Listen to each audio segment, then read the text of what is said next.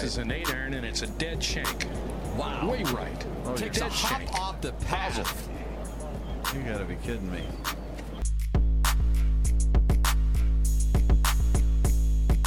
Very tough pitch shot right here. You got to hit it into the hill, one hop up and bite, and it's in. Kind of like that.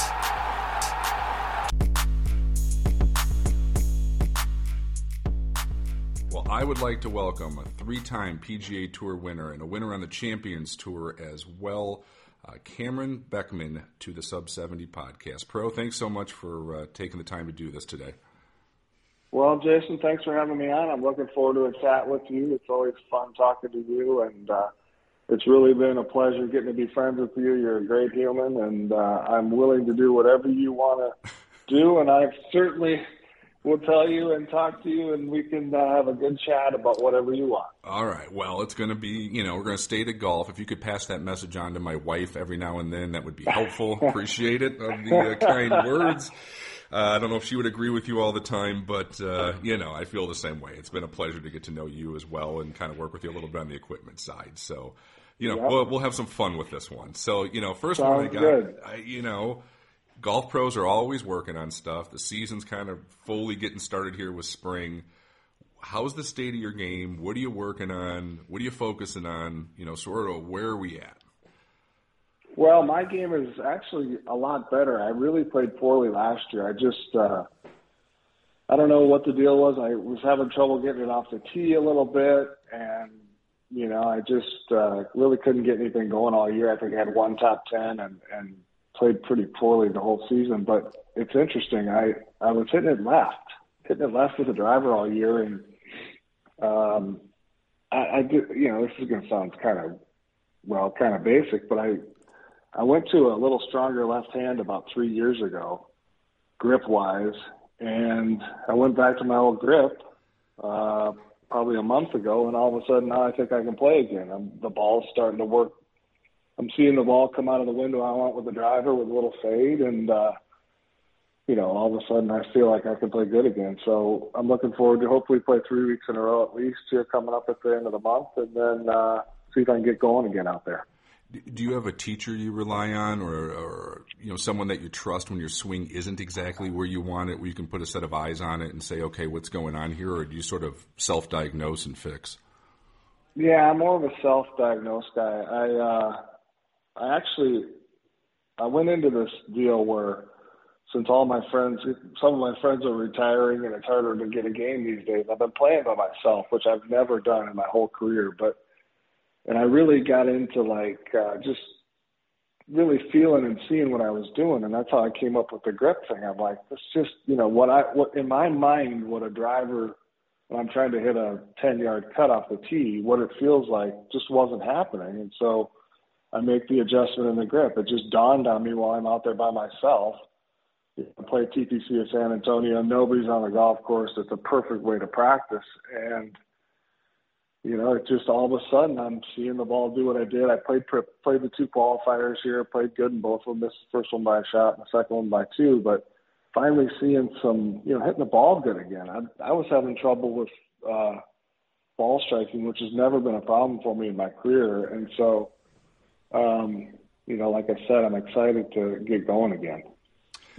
We'll talk Champions Tour here first before we get out, you know, to what you accomplished on the PGA Tour. But I always say the toughest tour in the world to get onto. Um, even for the listeners, like for how hard it is, right? I mean, you have a win out there in 2021, and you know, a lot of Yeah. times people think, oh, you win, it's a two-year exemption on the PGA Tour. You know, whenever you win, it's that year plus an extra two. Out there, one year, and that's it after being a winner. So, you know, would you confer, like con, uh, concur that it's that hard of a tour to get out there and stay out there for the most part? Like it's it's it's a kind of a closed circuit out there a little bit. Yes, for sure. It's it's a boys' club is what I would call it, and it's you know it's the guys that are in the Hall of Fame. It's guys that have won majors. It's uh, career money list. Um, you know, it's it's it's by far the hardest tour to plan, but it's by far the best tour. I think it's it's so much fun. Uh, it, whoever's designed it has done it perfectly. It's it's a retirement tour. You know, it's not. It's three days generally, except for the bigger tournaments. Uh, you can take a cart. Um, you know, if you need to. Um, it's a much more relaxed atmosphere. Uh, in fact, I when I started playing out there, I couldn't. I had to actually kind of add another 15 minutes in before I played because I knew there was going to be 15 minutes of chatter. Which you know, on the regular tour, there's none of there was none of that stuff. Right. But um, it's just a total different. Uh, I mean, it's just a fun atmosphere, but it's it's um, it's like we're getting all all of us are getting to be buddies. I just didn't have that feel when um, we were playing the regular tour, and I think is what it is. Is everybody's so just you know thankful to still be playing at this age. I mean, you look at Bernhard Langer. What is I think he's 65 years old, and he's still out there winning golf tournaments. I mean, what what sport do you get to do that in, right? Well, So, it's crazy it how is- it's crazy how good he has been for. I thought the Hale Irwin Yeah. record out there would never be touched. It, It's the, it's, it's crazy. phenomenal. Yeah, of his excellence. I got to Hawaii two years ago on Sunday morning. Luke and I were going to play. We played the course.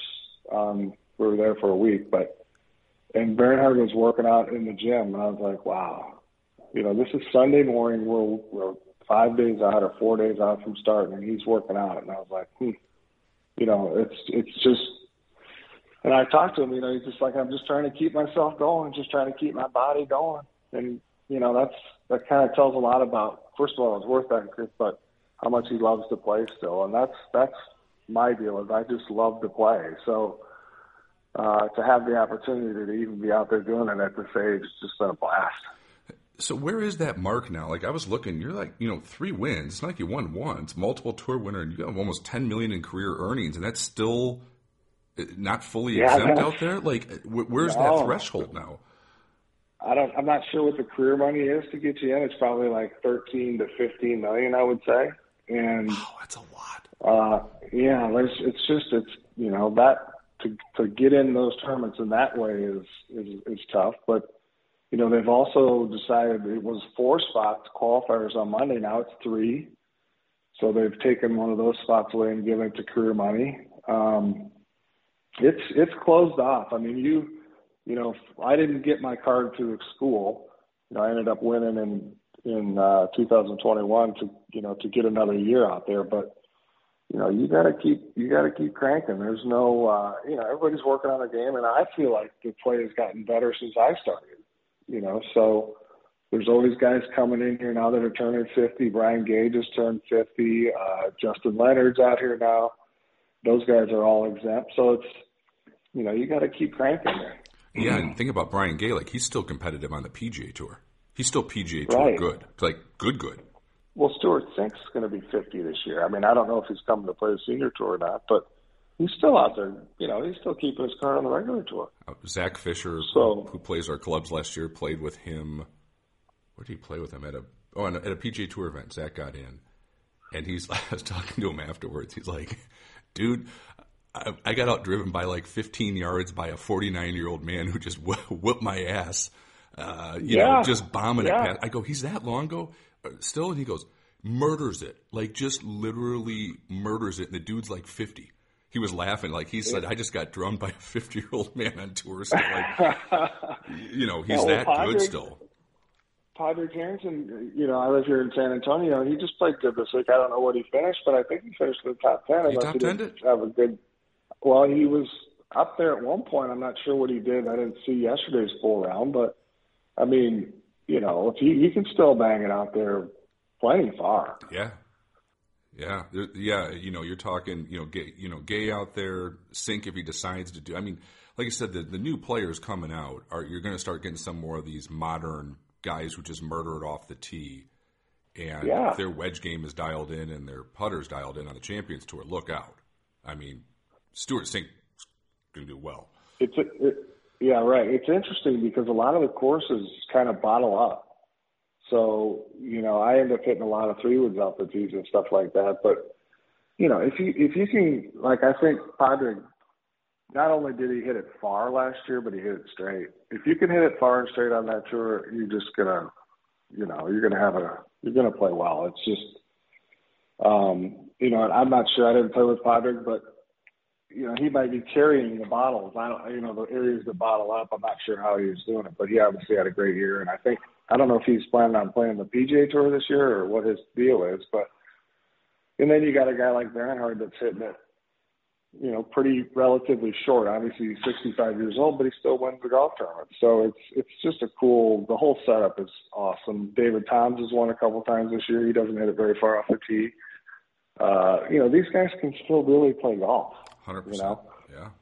Yeah. really can still play golf.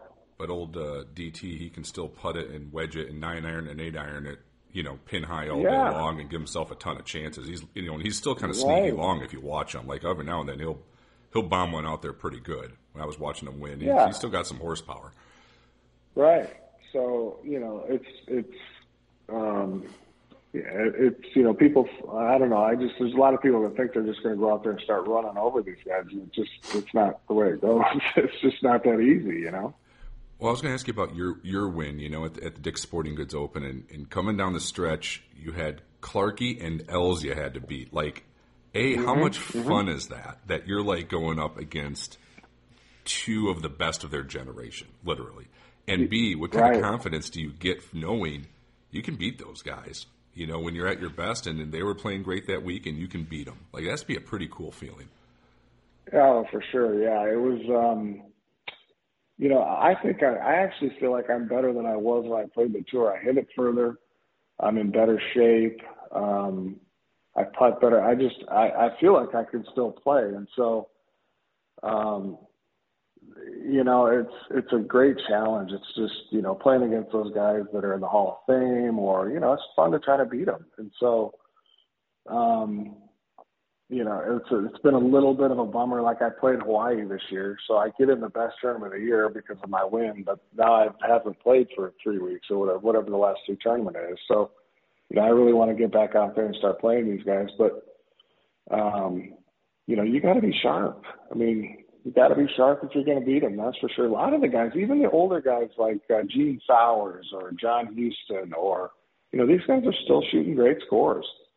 So it's. uh I don't know. It's just been a blast. I, I'm just so thankful that I, you know, can still play and and and get out there and play.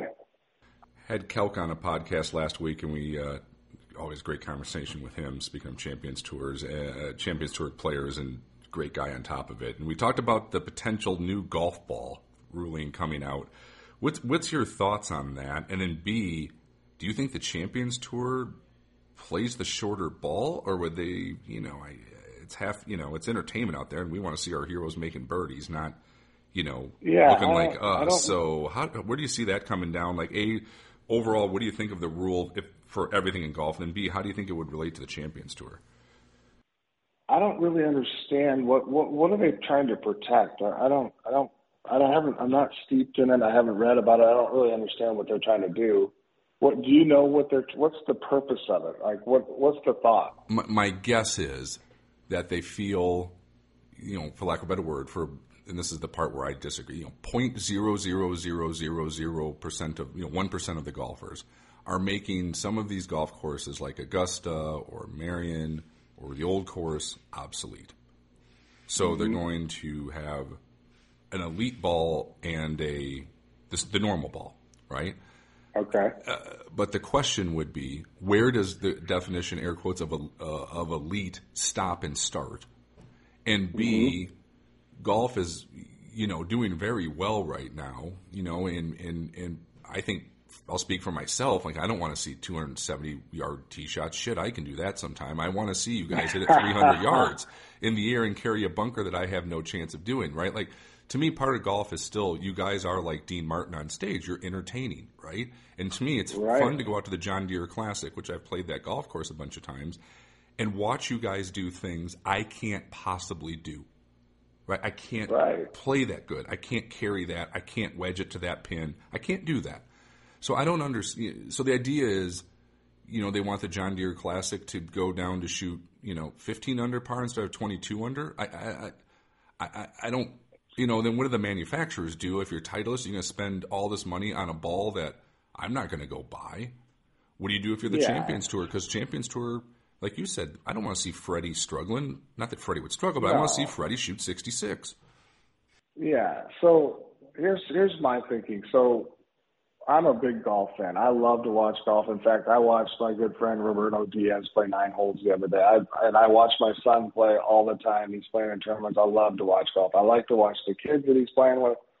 I just like to watch golf. So when I see Rory McIlroy standing up on a tee and he's one up on a on um, uh, I can't remember who he was playing. I guess it doesn't matter, but everybody saw the shot. And he flies it on the front edge of the green and hits it three feet. And he basically looks at his competitor and says, "You're done." Yep. I mean, why don't? That's what I want to watch. I want to watch Rory McIlroy bomb the ball on the on the green and do that. That to me is. I mean, how many people got out of their seats and went to Dick's or wherever and bought that driver?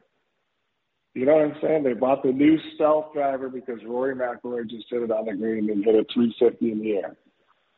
I just I don't I don't understand what we're trying to do with that whole deal. And I know for sure that the tour made a decision about I don't know 15 years ago that they weren't going to have any rough because they wanted the big ball, the big game, the the big arenas to you know they want to people want to watch that. I want to go out there and watch. I went I went out to this tournament this week and I'm you know I want to see these kids hit it nine miles. Right. And what's it look like? I wanted to see that. I agree. So, especially on a course I play all the time, I wanted to see where they're hitting compared to where I'm hitting. You know, it's like, why would we pull it back? I want to watch the entertainment part of it. You know. Yeah, the one thing I can think of, you know, that and they would have the power to do it. Does Augusta, you know, does there just an Augusta ball and they make three versions? They just hire Titleist to make it or Bridgestone, whoever, and say, okay, here's a low spin, mid spin, high spin ball. For this tournament, you have to play it, and players can adapt to it or not adapt. You know what I mean? Like, I, I wonder if it go because I don't know if the PGA. I don't think it'd be beneficial for the PGA Tour to do it. I can't fathom how the Champions Tour is benefit from watching Glenn No, Day no, go no. from 260 to 240. I, I, I, No. I- exactly. So this is it's going to be so interesting. Then what's it lead? Do the college players play that ball, or do they have to play the tour ball? Then at that point, it- that's where it's like very weird of where the bifurcation would end. And then you know, for us, it would be strange because then do we have to make different irons and wedges and stuff for the new ball? Versus the other ball for I- the guys who play our stuff on tour, right? And then no one else is going to buy the irons like that. It, it really puts the manufacturers in a bad position too, like for putting money and R and D and time into something that how many people on the planet use? Five hundred. Right. It costs them a lot of money. Yeah, So I went I went up to uh, Curt Byrum's good friend Steve Sands and Zinger and Dan Hicks. I went and sat in the booth, and I watched you know I watched how that all went down and listened, and it's pretty neat how those how they produce these shows. And I was talking to Zinger about it, and we were talking about you know what's one thing that that the that changes the scoring.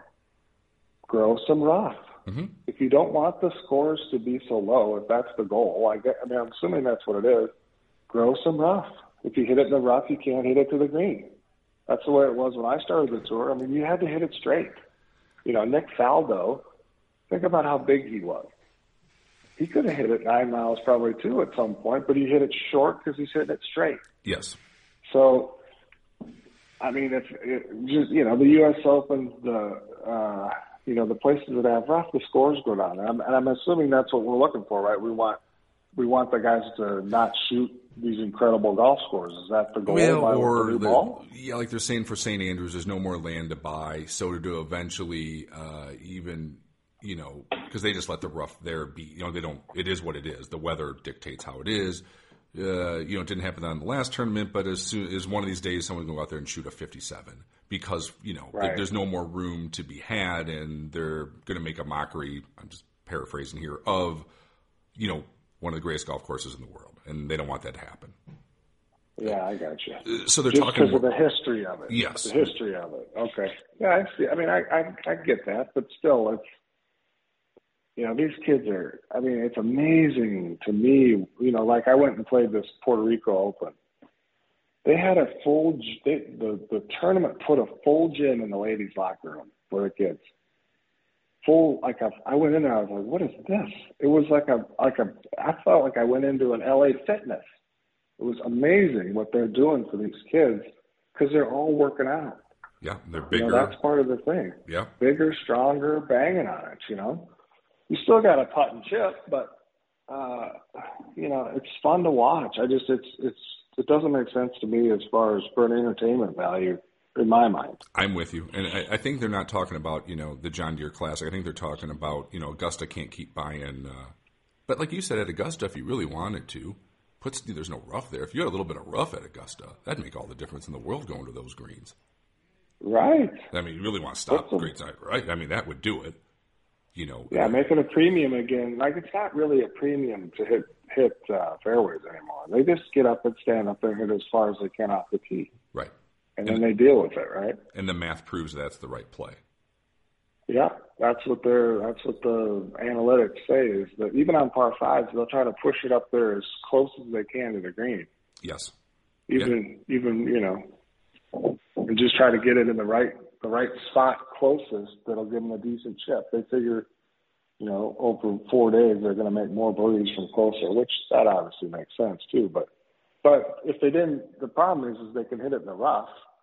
Like I watched them do it on 18 this week. You can hit it in the rough and still go for the green. Right. Right. Where I You bet know, you on, when you got on tour, that was not the case. You were laying that thing out. No, no, no. I remember playing the Texas Open at La Cantera the first year there. If you hit it in the rough, you had to pitch out. That Could not advance it at all. yeah. So, you know, that changes the scores real quick.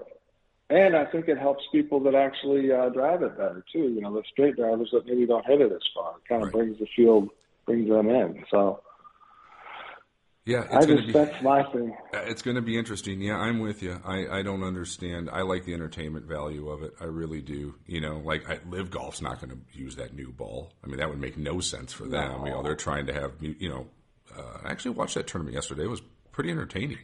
You know, watching Who ended up winning that? Brooks Who won. won that tournament? Brooks Did won, he? and yeah, and I have to admit, I had like was kind of like intrigued by the whole team thing because it was close at the end. Yeah, I mean it's down at Crooked Cat. You You, know guys used to have tour school, so the golf course isn't the greatest thing in the world, but you know it's entertaining. You know they were Yeah, bombing I it like you know they want those guys to hit it long off the tee, and there wasn't much rough, and they let them you know bang it, but pretty good at the last three or four holes were pretty tight. It was fun to watch.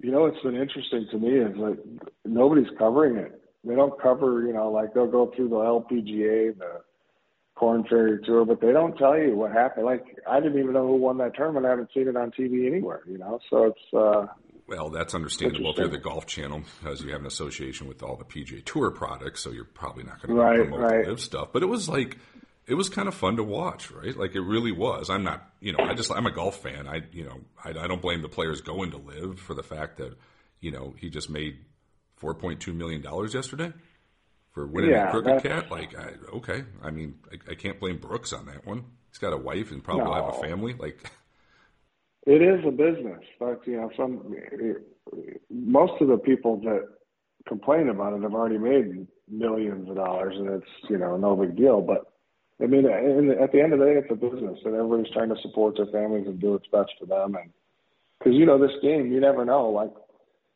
like Bryson DeChambeau, for instance, is a good example to me. Is why did he go? You know, he was kind of cranking. He was the man. That's all we talked about was Bryson DeChambeau. And I don't know for sure. This is speculation, but he must have hurt his wrist enough where he didn't think he could do it anymore. So he went ahead and went went that direction. You know what I mean? or here's a hundred million dollars on top of what you can win each week.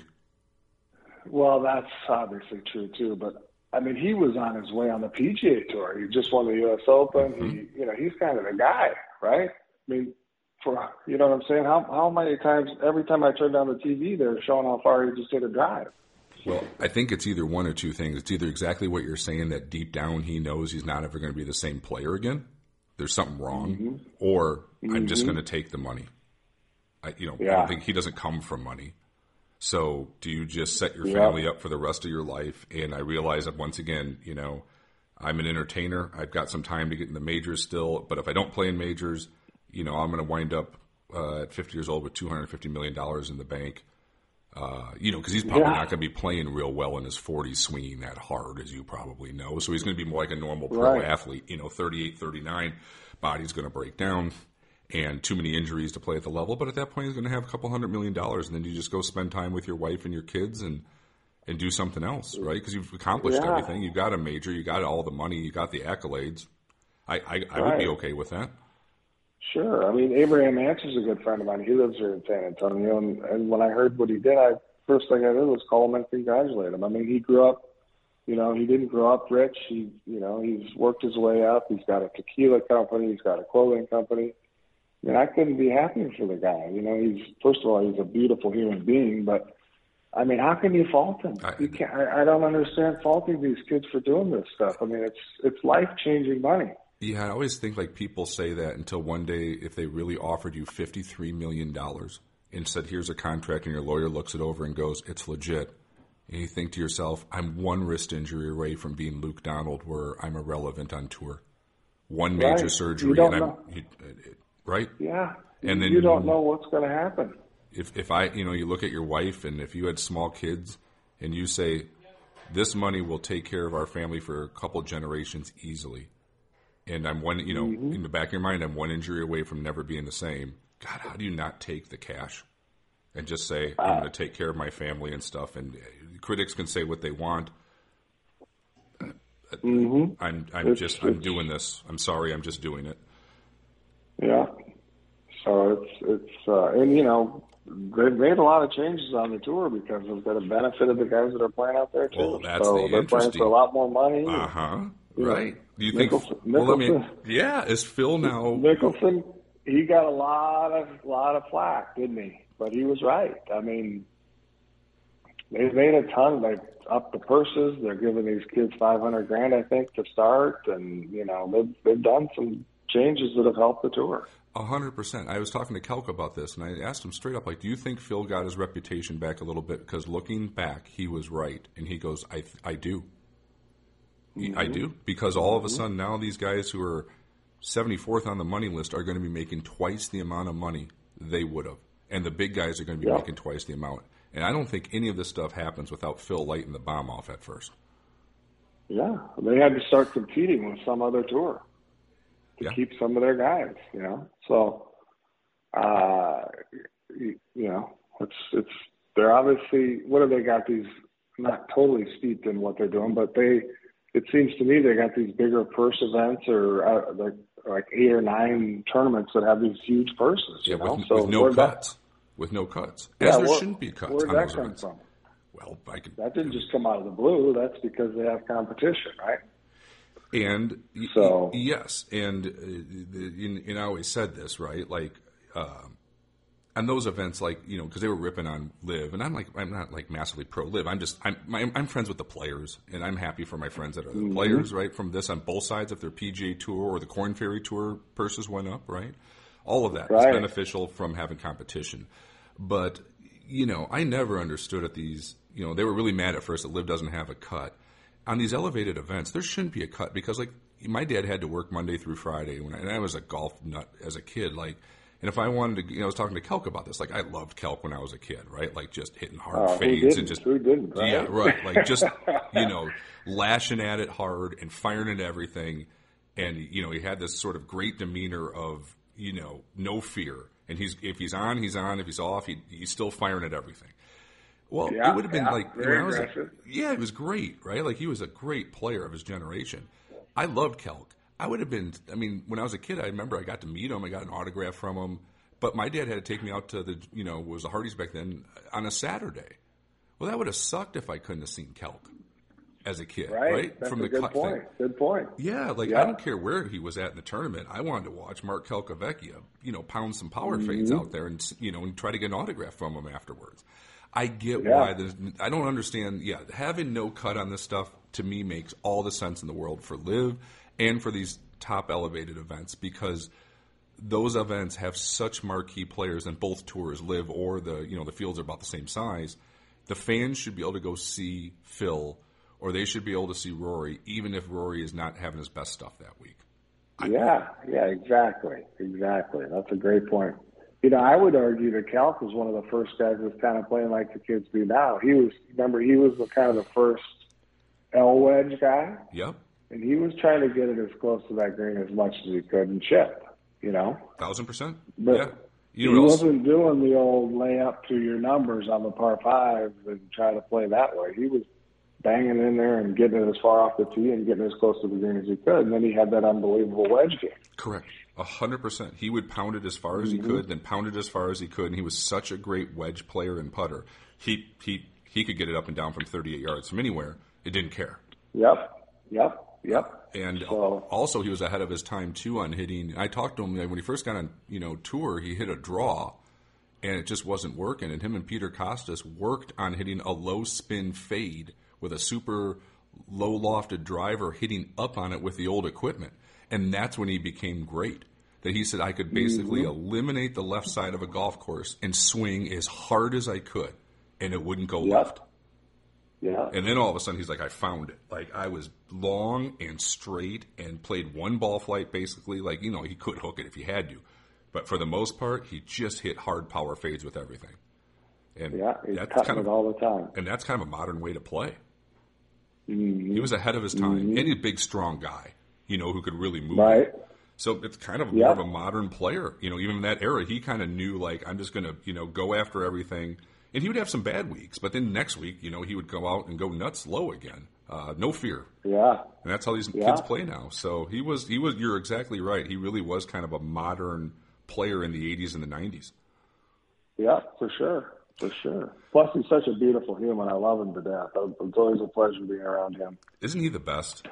He's Oh, seriously yeah, he's- such a good dude. He's great. Yeah, Great yeah. guy. It's it's been neat for me to be get friendly, you know, be friends with one of my heroes growing up. Like, you know, Isn't and, that fun? Yeah, yeah. It's you know, he's he's he couldn't have been nicer to me over the years, and you know, we built him some equipment. He was my first guest on the podcast. I didn't know what the hell I was doing, you know, and we've done it like three times now. And he's just, you know, and I'll text him, you know, outside of stuff, and he's him and Brenda are like really good people. I, I like them a lot.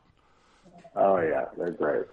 Well, I was going to ask you on your uh, pathway to the PGA Tour. Like you, you old schooled it. It was mini tours. It was grinding it up, and you know what was that process like? And my other question is like, where do you find the internal tenacity and self belief and fortitude just to keep after it? Because you didn't get out there at twenty or twenty one or twenty two years old. Like, where do you find that inner strength? Well, it was interesting because I was, you know, I was a good athlete growing up. I wanted to play in the NHL. I, I can remember myself laying around in bed at night, imagining myself playing in the NHL. I grew up in Minnesota, you know, so we played hockey all the time. But my mom was a teacher and she was a really good player, and so I'd play golf in the summer with her when she didn't have to, you know, she wasn't working in the summers. And then uh when I was so you know I played them both. Uh, You know when we, I was growing up, we played I played soccer also. We played all the sports, but in let's see, I don't remember what year it would have been. I was 17 years old, so what is that? 87. I qualified for the junior amateur, uh, the U.S. Junior Amateur, and I had a blast. You know, I did the USGA thing, and I thought, you know what? I think I want to play golf. So then I ended up, because I was there, the coach at Texas Lutheran College in Seguin, Texas, a little bitty NAIA school, called and said, "Do you want to come play?" And so I went down on a visit. I loved the guys. I loved the atmosphere in San Antonio, the area. I got, I was in, just loved everything about it. So I went there and went to play golf. And I was pretty much up until then going to play hockey. I just switched just like that. And then, uh, you know, I got to play all year round for four or five years, and and kind of got good quick and won won a bunch of tournaments. In '91, I won the uh, NAIA individual t- event uh, tournament, national tournament, and turned pro and won many tour events right away. So I just got going, but it took me six years to get my card. And you know, there was plenty of times where I would talk to my dad. And he's like, "Well, do you think you should stop?" I'm like, "He's like, don't stop." I'm like, "Well, but I'm there. I'm here. I'm there." He's like, "Let's just keep going."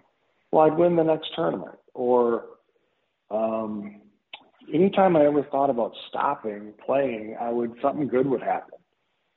So I just kept cranking and grinding, and I love golf. I mean, I still love it. I like I said, I watch my kid. I can't wait to go watch him play. I don't even need to play. I like to watch, or I'm out here every day playing. Um, and I just grinded it out, and I was fortunate. I got my card three years in a row through the tour school from 2000 or 99, 2000, and 2001.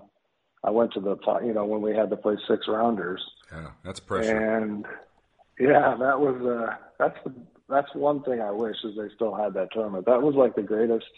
I used to watch that tournament. I remember they had that on the Golf Channel. Oh, it's the greatest tournament in the world to watch. The last day. Yeah, it's better than a major. Away the best tur- Yes, it was the best tournament to watch. I'd watch it even. When, I mean, I was obviously happy it wasn't there, but I loved to watch it.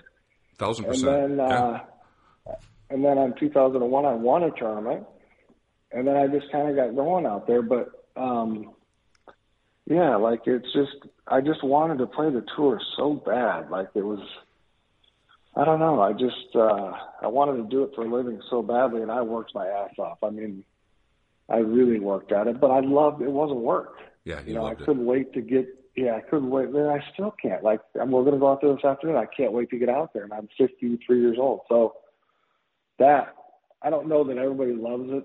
You know, if you really love it, it's not. Uh, it's not work. So um, that's all I did. I just really, really spent a lot of time with it, and I my wife was was so supportive. Never, never had any, You know, just everybody. Nobody ever told me I couldn't do it you know, my parents were always there for me. Every, there was never anybody said, no, you can't do this. So I just kept doing it. And that's how I got out there. Was she with you when you were not? uh, Did you know her before you made it on tour and went on tour? Yeah, we, we met in college. Okay. So that she's from San Antonio. And so that's why I've always lived in San Antonio. We live close to her family and, and uh, it's been great. When you got on the tour, was there ever a moment where you stepped on the driving range and you're like, "Holy shit, that is X next to me," or Y, or "My God, what am I doing here?" Or was it like, "All right, yeah, I'm ready to do this," or was there a, you know, a, a air quotes tour moment where you're like, you even had to stop and look, where it's like, that is that's a legend right there. Well, I, you know, I played in Tiger Woods' time. So I started in 99 and he was to 97-ish when he started, 98, something like that. 96. pretty young. '96 was his first year. Yeah. So, you know, from then until uh, my last kind of 2013, 14 is when I kind of was done being exempt. But, you know, that's his, that's what he was playing. So I got to watch all that. I was there for all that. Um, he was the guy that was played with him five times. Uh, I got to see all that. But, you know, like even today, like, so if I go to a tournament, you know, I've got to know, I'm, I'm good friends with all these guys, not good friends, but I'm friends with everybody that I, I was watching. I'd go to the Texas Open in college and all these guys I'm playing with now were playing in the tournament, you know, so, um, yeah, it's just, it's, it's, it's pretty normal for me now, but at one point it was, it was pretty damn neat. And Freddie Couples was always, uh, my guy growing up and he's been really good to me and helped me a bunch through the years. And uh, like you said, you know, getting to meet Calc for you as a hero, and you know, I got to I've gotten to be friends with Freddie C, and it's you know he was my guy when I was in college, and so um, you know, I, it's it's normal now, but yes, of course, back then it was very intimidating and uh, you know sometimes hard to play with them, but my first event, I played with Tom Watson in Hawaii on, on Saturday. Um, you know, just uh, little things like that. But um, you know, it's just it was just such a treat getting to do all that. You know. So when you're playing with Tom Watson, like you're still a professional, you've earned your way out there. Do you do you have to stop and say I'm not watching him play because I'm out here competing as well, or every now and then you look over and like, damn, that's Tom Watson. Like, God, his golf swing still looks good, right? Like, is it is it hard to like put the blinders on where it's like, no, I'm out here to shoot a score and I'm out here to kick his ass, or do you go, God, that was a good shot from Tom Watson, right? Like, Well, that day, so that day, you know, I was trying to beat him. So like that day, I think we tied. We both shot three under, I think, four under, something like that in Hawaii. But just to learn, you know, just I'm I'm super. I'm kind of an observant guy, so I like to watch. Like I watch everybody play. Like just really observe what people are doing and try to learn from people. And that's that's the only reason I really, you know, I came from. I told you my story. I mean, I I wasn't the prodigy growing up playing golf and stuff, so I had to I had to learn a ton of stuff and how to play. And so I would watch. You know, I watched him all day and was like, huh, okay. Even like, so I played with Bernhard a bunch so far on the senior tour, and I'm watching like a hawk. You know, I'm trying to, I'm looking to see what he's doing, how he's doing it. Um, so it's it's it's not so much that I'm like intimidated. It's more I'm trying to learn as much as I can every time I play with these guys, and I still do. I love it. It's it's um, like I said, I love to watch golf. I watch it all the time. Um, I, I'm not a big sports fan. I only pretty much do sport. I only really watch golf on TV. So it's you know I love watching these kids play. Well, I was going to talk to you too on the on your on the three wins, which is impressive because you know as, as you know one guys of your level can can win. To back it up with two more, there's a different level of respect that comes with that. When you win the first one, is it relief? Is it pure joy? And then does it get easier or harder to get the other ones once you get that first one notched out? Let's see. I think I won my second one in 2000 and I already forgot eight or nine, uh, and the first one was in 01. Uh, you know, well, I don't know how much time we have, but the story is, is that I was take your time. I was I was sitting in my hot tub at home with my wife, and I said, "What do you?" And I was 150 on the money list, I think. And I said, "What do you think? Should I just should I start looking for something else to do? Or what? What do you think?" She's like, "Nah." She goes, "Just finish out the season. You can do this." Well, I win the next tournament, so it's like every time I thought about not playing, uh, or got to a point, like I said, I something happened, um, and then and then I won in 2010, really quick. So that gave me a bunch of years to, uh, uh you know, because I was 40 years old when I, I turned 40 the week before, and Jennifer threw a big party for me in Las Vegas, and it was at the Mayakoba, and and so here's what my thinking was, and you'll kind of laugh at this, but okay, I'm 40 years old. You know, let's try to let's try to play like we're mature instead of acting like a kid out here. You know, so I just had even my caddies like I've never seen you that calm and just you just played really nice. But you know what's interesting is I played with Calc the first two days that week, and uh, at Mayakoba, so that might have helped me because playing with him. But uh, and then uh, you know getting this Champions Tour win was really cool. That to me was probably my favorite one of them all, just because you know being I guess I was 51 at the Yeah, time. long time between them. Yeah, to have that happen up there. I really want to win another one, so I've been really working my ass off to try to get going again here. So we'll see what how it goes. Does it get easier though with the experience, knowing you can do it, and you've done it? You know, the problem is is that it's hard as shit to win. I mean, somebody's always got you know somebody's playing good. Sometimes it, it almost feels like it's it's your week or it's meant to be. Sometimes like some of these, you know, like uh you can kind of feel it coming on. Like okay, I I could kind of tell I was going to win those tournaments, so to speak. But the toughest thing is is to get in position the last few, you know, the last nine holes. That to me has always been tough, and that's what is impressive to me is the best players in the world. Like you watch these like Scheffler and McIlroy, they're always there. Yeah, yeah. You look, you know, they're there. They're always there. they've got a chance, right? They put themselves in that position. Yeah, that's what's so cool to me is that they get in the zone all the time. Like Tiger Woods, are you kidding me? He was always in the zone. Now he didn't win every time; he won a bunch, obviously, but uh, it's just impressive. That's how good these guys are. They just they're just so good. It's it's it's amazing to me. Well, talking about uh, good things, I uh, I mentioned to our uh, head professional here at Sub Seventy, uh, Kevin Healy, that I was going to have you on the podcast, and he goes, "I like that guy's golf swing a lot, a lot." So I watched it again. no, he, he- did. He's like, "I love that," you know, and I watched it, you know, yesterday when we were going to do this podcast and it's there is a lot to like in your golf swing. And I'm not just saying this because you're on here, but it is very, very effortless power. A lot of body rotation, not much hand action. It looks like it's going to hit a little cut. How did, it's really good, Cameron. Like the, the technique year, what is. year? I what don't know, year? I'm 'Cause, you guessing know, this video was maybe kinda- six, seven years ago.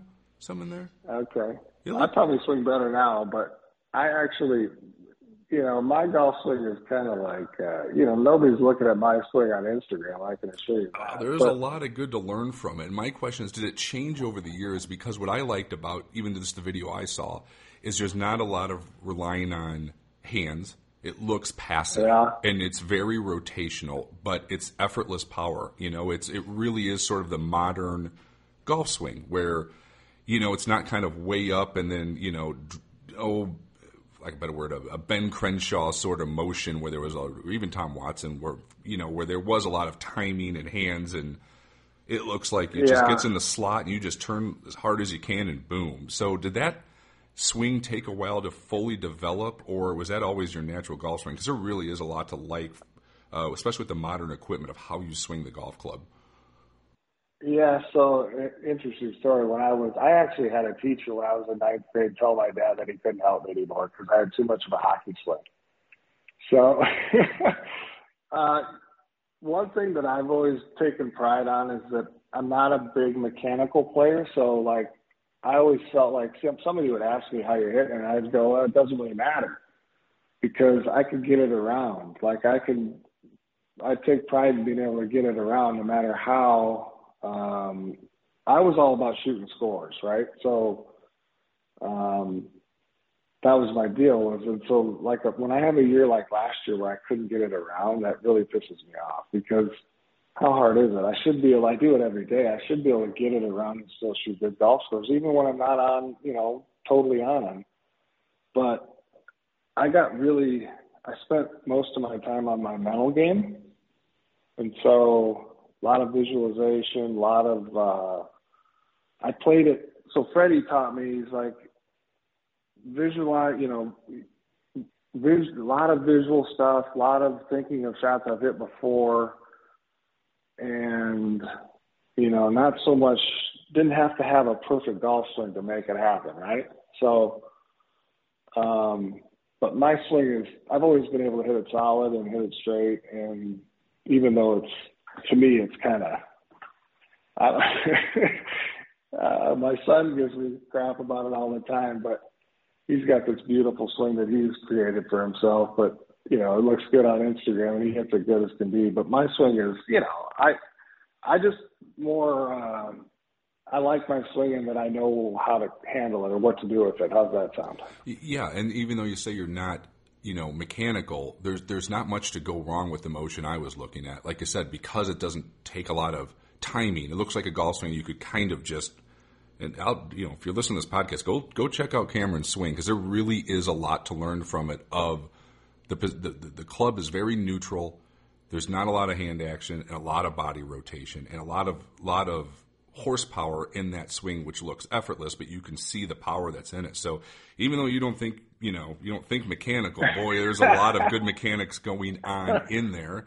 You know, to be as good as you were for as long as you were. Like it's a very good, I kind of call it a modern golf swing, right? Of how I'd want to swing a golf club of less hands, more rotation, you know square or longer through the through the zone right i don't want my hands to flip or feel like i have to manipulate yeah. anything like you've done a really good job of making that swing very neutral just allow you to turn yeah. and and let it happen yeah that was you know i had some teachers through the years we, well i don't know if you remember this you probably will but remember curtis strange and uh that type of deal where at one point the theory was well we're going to take the hands out of it we're uh-huh. going to use the big muscles remember yep. that type of remember yep. that yeah so I did a lot of that, and then uh, I just got real. I could really, for some reason, even Scott Hoch told this to my my uh, my agent one time. We had the same age, and he's like, "I've never played with somebody that can that trusts that plays with so much trust."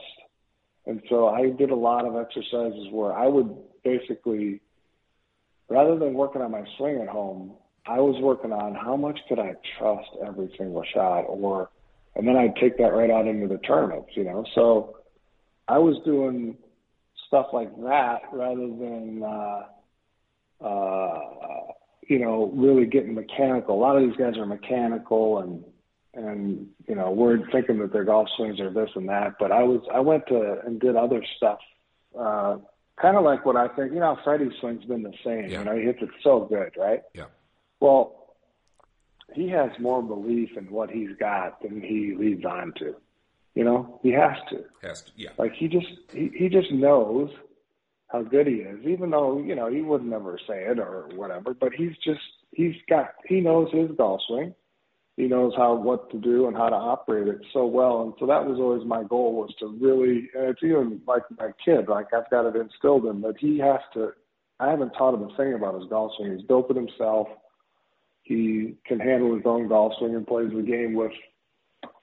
It's not about golf it's about hitting it at the target. So, um, and that's just what I got good at. Like I, I would just get over a ball, like a wedge, for instance, and all I'm thinking about is the flag, and I'm trying to make it. You know, there was no, you know, we I could hit a, you know, getting really good at hitting irons a certain distance, or, um, I don't know. The more, to me, the more you make a golf swing that's trying to hit a nine iron 145 yards instead of 150, or you see focusing on that type of stuff. You see what I'm getting at? Uh, yeah, and also you got your swing to a point where you can, like Freddie, where you can get to that, right? Because it was Yeah. mechanically sound enough, even though you're not working on mechanics, that you can sort of go to the next level where you trust the golf swing. You're just out there to play golf and hit golf shots without overthinking it. And Right. if, if we Right. can, as golfers, that's all of our utopia where we try to get to, right? Where you just see target, visualize it, and execute. You know, it's hard to and get there, but if you're there, it's a it's a pretty sweet spot to be at. And with your golf swing as good as it is technically, and like I said, I would encourage people to go watch it. You'll see if you know golf swing, you'll see what I'm talking about. It's, it's a pretty good spot to have. Well, that's an, that's nice of you to say, but you look at a guy like Scotty Scheffler, for instance, and it's so cool now that we can see the shape on the balls and you can see what the ball's doing in the air on TV. He's just out there hitting it both ways. He's really, I mean, I think he's pre- predominantly hitting a cut off the tee, but you can see that he's just he's got so much command of uh, the ball. Where's the ball starting? That's the whole key too. Is work on start lines. Like, can you start the ball there and have it twirl into whatever you're trying to do with it? Like Scotty Scheffler right now, to me, looks like he's hitting it both ways. Yeah, and there's not like much command. thinking. Yes, there's not much thinking. It's just see shot you want to hit. I mean, off the tee, unless it's a three wood, he basically hits a cut. And I, if I was his coach, I would tell him I would never hook a tee shot unless he absolutely had to, or play the three wood at that point. I love his motion off the tee. It's it's it's. Uh, we I was talking to Calc about this. It's like a it's a modern version of Calc. Swings even harder. The foot slips out out of the way. The whole thing, just Yep. like he did. It, it just hits a hard I'll tell you. hard fade. I'll tell you a funny story. So Curt Byrum was watching him at balls, and Randy Smith, who's a buddy of mine, also who's a beautiful human. Also, he says, Curt says to me, he says, "So what are you guys working on?" And, and he says, Randy quickly looks at him and he goes, "What do you mean?" And he says, "Well, what are you working on?" He goes, "Are you not watching this kid at the ball? Why would we be working on anything?" No. That's what he said to Curt. He goes, "Are you not watching this? He hasn't missed a shot." Yeah. it's just you know that I love that mentality. You know, so he's there's Yeah, then the swing coach becomes almost just a mental coach, right? Or like Butch always gets the best out of people, where it's like confident. Look at Rickie once he went back to Butch, right? They didn't work on that swing that much. It's got to be that Butch gave him the confidence back, right? And that's so what I'll tell you, sir. I- went to Butch in 2001, early in the 2001, and he looked at me and he said, "Why aren't you winning golf tournaments?" And I looked at him and I said, "Well," uh, he goes, "You should be winning tournaments." Well, what do you think that did for me? He's he's like the best mental coach there is. Jimmy Walker called me one day and he goes, "You think I should go to Butch Harmon?" I'm like, "Of course." yeah, go. Well, he, he turned Jimmy. Jimmy ends up winning majors, does a bunch of stuff for Jimmy too. But his swing didn't switch that much, change that much. no, it's a You it's know, a tweak so- here and there, maybe, and and a kick in the ass. I think he's very good at giving somebody a hug when they need it, or a kick in the ass when they need it, and he makes them believe in themselves. Yeah, like you know, we shortened up my swing a little, made it a little wider so I could get through it better. But that was it. And Exactly. Next thing you know, I'm kissing the trophy at my first event. So it's yeah, it's just it's it's mental. These guys are so good. It's just even like I'm watching these kids play this week a little bit. You can just see it's it's so mental, so mental out there because they're all good. They're all great players. It's just whether or not you can what you can do mentally. You know what you believe. You- Yeah, well, Randy Smith just saying we're not even telling Scotty that like we're not going to work on anything. Just do what you're doing. Visualize the shot and hit it. And if that coming from Randy Yeah. Smith and your coach for that long, if he if if I had a coach that basically said, "I'm not touching this, just go play golf," oh Yeah. man, yeah. would that be an encouraging? I mean, talk about a confidence builder, huh? Then I just go, Yeah. you know, see golf shot, hit golf shot. Well, I think that's the kids get cluttered up. They get cluttered up in their heads over over like sometimes I think the worst thing you and you've heard this before. They're like they're trying to get better, right? Well, they end up getting worse because they go down these avenues and people are telling them to do this and that to get better. When I don't know, I don't, I don't, I don't think we needed to do all that, you know. So No, you got to be careful with the with the trying to get better. They're all good enough right now. Exactly. Yeah, Rickie Fowler didn't need to get better. He just needed No. uh, uh, either a hug or a kick in the ass, and uh, Mm-hmm. uh, somebody to say, "This looks great." We're not. We're, we're, we we tweak. You know, we tweaked this a little bit. We tweaked this a little bit, but that's it. Go play golf. You got this. Yeah, Look at his very very small stuff. Yes. Yeah, no, it's, it's so good to see too. Because here's another guy that's a beauty queen. You know, he's just a beautiful guy. It's so good to see. I love when like, the good guys are playing well. I just love watching that. Yeah, you know, it's the best coaches can do that. Uh, got a few other just quick hitters here for you, and then uh, Sure. we'll let you get to the golf course. But uh, I had to ask you the, the coolest thing you ever bought after a win for like your family or yourself. Oh boy, I bought a lot of stuff. I probably bought too much stuff. I was into cars. I bought everybody. I bought probably. I bought a zillion Rolexes. I gave a bunch of those away, but they were, you know, they weren't terribly expensive back then. The ones I was giving away, but um, I was into the cars. You know, I had to have the Aston Martin, and uh, so I grew up. I didn't grow up with any money, so um, we were always. And this is probably I probably shouldn't tell you this story, but you know, we we always are driving beaters, and I hung around with rich kids because I don't know, but you know, I was always embarrassed our cars, so you know, I had to have a bunch of cars. is, is there one that stood out? Is there one like, all right, that was the apex of the ones I drove? Well, the Aston Martin was cool. I always thought the twin turbo in Porsche was probably the coolest, you know, because it it was four wheel drive and it just hugged the road, and I'd loved driving that car. But um, you know, then the private jet stuff was a big deal too. That flying private, we had to have a share of the citation shares was doing the deal back then. So we were all of us, a bunch of guys on tour had that. So we were always flying private. I always thought that was probably the that's probably the coolest thing that I ever did. Was getting to fly private jets all the time. That was fun. Was it worth it from a time saving standpoint? Oh yeah, it was. I mean, for sure. You know, the the beautiful thing was we get to the tournaments. They have the tournament cars sitting there, so you get out of the plane and you're right. And then I'm still. Well, I know they're doing it now. All these kids are flying private, but um, you know, you jump out of the plane and your car is right there. You throw your stuff in the trunk and you go to the hotel. I mean, it's you can't beat it. It was the best. And then go home and see the family quickly afterwards and all that stuff. Yeah, yeah. So, you know, it just made that made it uh made travel so much easier. So much easier. Well, I think that's a good answer. Ro- Ro- Rolex watches, Aston Martins, and private jets. I dig it. but then, of course, I had to doing all the private jet stuff. I had to get my pilot's license. So then I ended up. I bought a. I bought two Cirruses in my life. I bought. I flew myself all over the country for four years, also, which was probably the highlight. I love doing that too. So uh, that was the probably overspent some money through the years, but what can you do? I had a blast. Favorite two or three golf courses you've had to play, not tour course, like any course that you've gotten to play anywhere around the world, and what makes them great architecturally?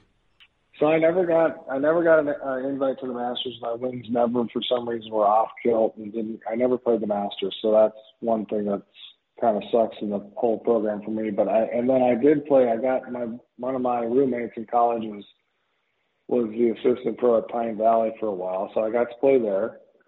That golf course was unbelievable.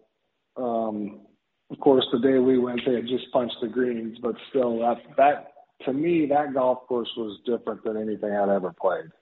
So I would definitely say that one. And then, uh, um, you know, Pebble Beach is always a pleasure. Spyglass, I love Spyglass. Um, Cypress? Do you put up there? What do you take, Cypress or I Pebble? You know what? I haven't played Cypress. You've never played gotten Cypress? Invited to play. Never played Cypress yet. Oh, no, maybe I'll try to do it sometime. You got it's it's so cool. It's so good. It's the spot. Yeah, it's I will tell you. it's pretty I will tell you, we got Boot Ranch in Fredericksburg, Texas, is a neat spot too. Have you heard of that? I have not. No. Yeah, Hal Sutton built that in 2008. It's just an amazing place. Um, you know, it's it's kind of I've only pretty much I haven't done a lot of golf at courses outside of the tour courses, you know, but um through around the country. But Pine Valley is definitely the best I've ever played. I would say. Have you been to Pine Valley? I have not played Pine Valley. No, no uh, that one is on the list. I haven't done it. Um, everyone who's Yeah. played it says it's just incredible, right? Of how good it is Yeah, just architecturally. so yeah, like it is just it's so like it's just every hole you just stand there and go, oh my goodness, this is so nice. And then you know I grew up in Minnesota; those golf courses are nice up there, you know. Oh, there's some a lot good of ones. good courses in yeah, Minnesota. I did uh, uh, Town and Country last year, which was so cool because it's so Mm-hmm. old, right? It's just old architecture. And uh, Minneapolis Golf Club, they just redid it and brought it back kind of in the more historic uh, lines. Fantastic. There's some really good golf up in the Minneapolis area. Oh yeah, we just I just played Minneapolis. In fact, I just played with Rocco and my son. We played this summer up at Minneapolis Golf Club. It's a beautiful. It's place. great, wasn't it? Aren't the green complexes? And It's fan. It's great. I played Hazeltine. I, they had it. It's really hard.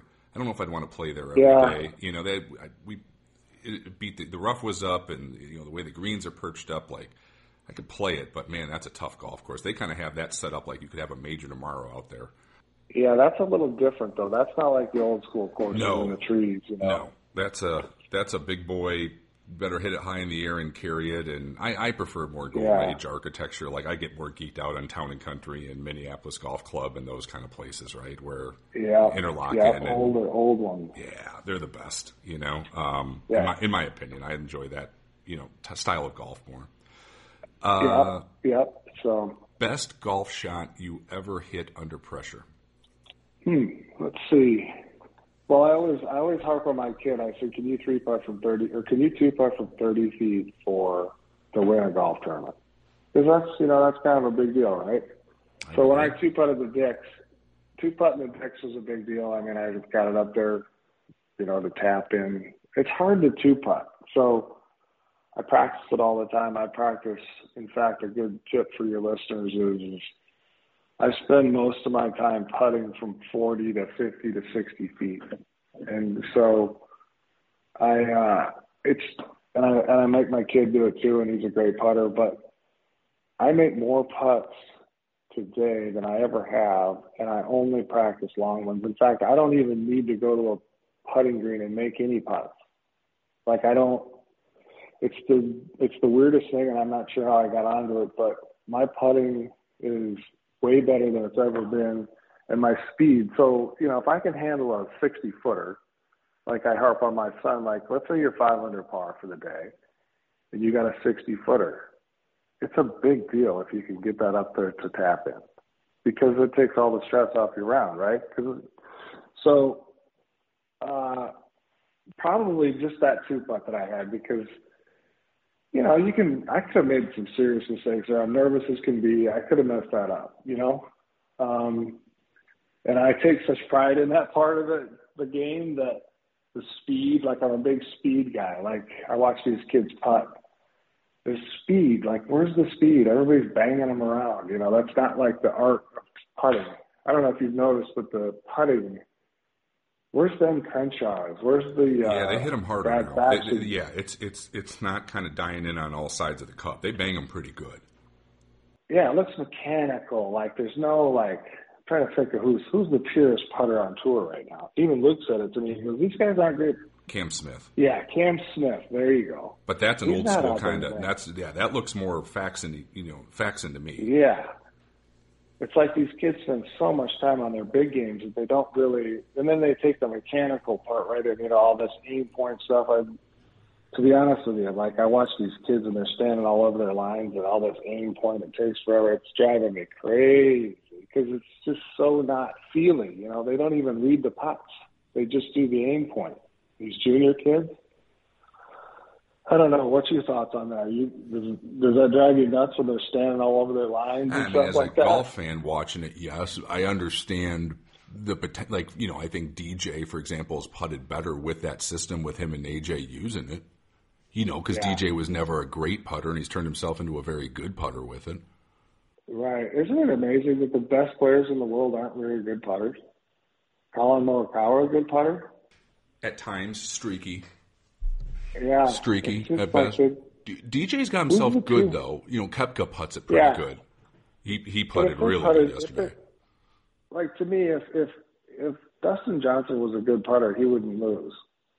You know, those remember some of those years where he just absolutely missed everything and still would win. I mean, it's crazy. Yeah, well, it shows how good his ball striking is. But yeah, I mean, his I golf know. his golf swing got better. You know, his golf game got better when he started hitting more fades and worked on his wedge game more. And then when they've started using Mm-hmm. aim point and AJ helping him with the aim point, you can see he went from. I mean, they're all you guys. He's a good putter. He's on the PJ Tour. Yeah, he's yeah. gotten himself. He was adequate. Let me see. He's adequate. He's got himself pretty damn good with that system. Yes, it's mechanical. It's it, you know, it's not free flowing like a Cam Smith stroke. I think Cam Smith probably reads greens really well naturally too, right? To let that stroke just sort of go. But DJ, those guys have, you know, you got to give them credit on tour where they were, you know, that's not their strongest suit, and they figured out how to how to be pretty damn good, right? You Right, know, right, uh, so yeah. I think for those guys, you know, Adam Scotts of the world or Schwartzel, who aren't naturally great putters, I think some of Yeah. those systems have helped. It's boring as shit to watch from a, you know, Yeah, from a consumer standpoint, but I get why they're doing it. I'd say now that I think about it, you was a great putter, Scheffler. He's Yes. fun to watch putt. Yeah, yeah. There's not a whole lot of. I mean, he's. I mean, he's freewheeling everything right now, right? Where it's just it's naturally but- really, really good. He's got a beautiful. Well, I like Cantlay. Patrick Cantlay putt's nice. I Yeah. think you know. Yeah. Just Yep. a nice natural, uh, natural look about it. Yeah, Um, the, the best putters still have that natural flow of the stroke, right? Where there's a little bit of door closure to it. You know, it's not as Yeah. locked in and square to square. I mean, those guys can make that work, but there's something just beautiful about watching like a Cam Smith stroke, where he just Right? it I mean, I- opens, it shuts, he hits his line, he knows the line, and the damn putt goes the in. speed. Yeah, Yeah, like I'm. I love putting. I'm a big. I putt all the time. I putt in the house for hours. I just. I'm really into putting. But um, JT Poston is. A, I love watching him putt. yeah, he puts it You really know, but good. he's not. He's in there kind of funny. He doesn't have mechanic. You know, he's just. But he just. He's like, I'm making this, and they go in. You know, I love that. I But- just love that. Don't you agree though? It's a very free looking stroke. He has no, Yeah, there's he- no- hold on. There's it releases. There's there's it's not a lot of mechanics on that one. Yep. You can tell the guys that are good putters that, that figure it out themselves. You know, Verplank was always a great putter, and he was. I don't. I bet you he. I guarantee he didn't get any lessons from anybody, or Willie Wood, or you know the guys that can really roll it. Like they they figure it out. They putt all the time. They figure out how to make putts. I love that. Love watching that. Yeah, when in his heyday, man, could Scott Verplank putt. Whew. So could Calc. Calc was a good putter. Calc was he'd admit though he was he, when he was on he, was also Yeah, good streaky. streaky. He was stre- when he was on. Look out! Yeah, but I would say overall he was a very good putter in his you know in that Oh, ten yeah. year run he had. He and you don't you're not that good and win 13, 14 times in that stretch he had without being able to roll his rock pretty damn well. Yeah, Oh yeah. really good putter. Uh, final one I got for you here. Uh, Go ahead. what's a t- you, you play the tour for all these years? What's like a town or a tournament that gets overlooked, where it's like this city, you know, is actually really really cool, and then maybe the average you know golf fan or somebody going to visit that city wouldn't think that the city has that kind of soul and character and fun. Like, is there one or one or two towns that kind of stand out from the Champions Tour or PGA Tour? Where it's like, you know what, I didn't think this city would be this much fun and the tournament this much fun, and it's a great spot to visit. Uh, well, Hilton Head, obviously, but I think everybody knows about that one. But kind of, you know, I I always like going to like Davenport, Flint. The food, like I always was looking for good food. Like a lot of good spots to eat in uh, at the John Deere. Yeah, great restaurants in the Quad Cities out there, and great people. Um, Yeah, really good food there. Great people. Um, you know, Flint is another one I enjoy going to. But I kind of like the smaller town feels. Little feels more like I'm at home, I guess you could say. Yeah. Um, trying to think, where else do we enjoy? Well, I now my new favorite is Newport Beach. Are you kidding me? That place is unbelievable. That whole town. That's that's just a beautiful place to be. Um, you know, there's.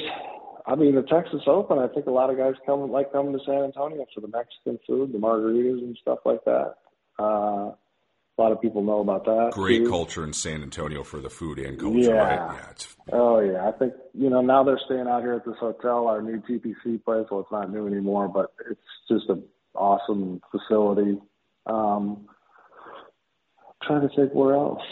Well, I always like going to Mississippi too because we were always eating cool places there too. Great people. That was a real family oriented feeling. Like the whole town was into the tournament. Those are the ones that are cool. Where the maybe the town is really wants you there. You know.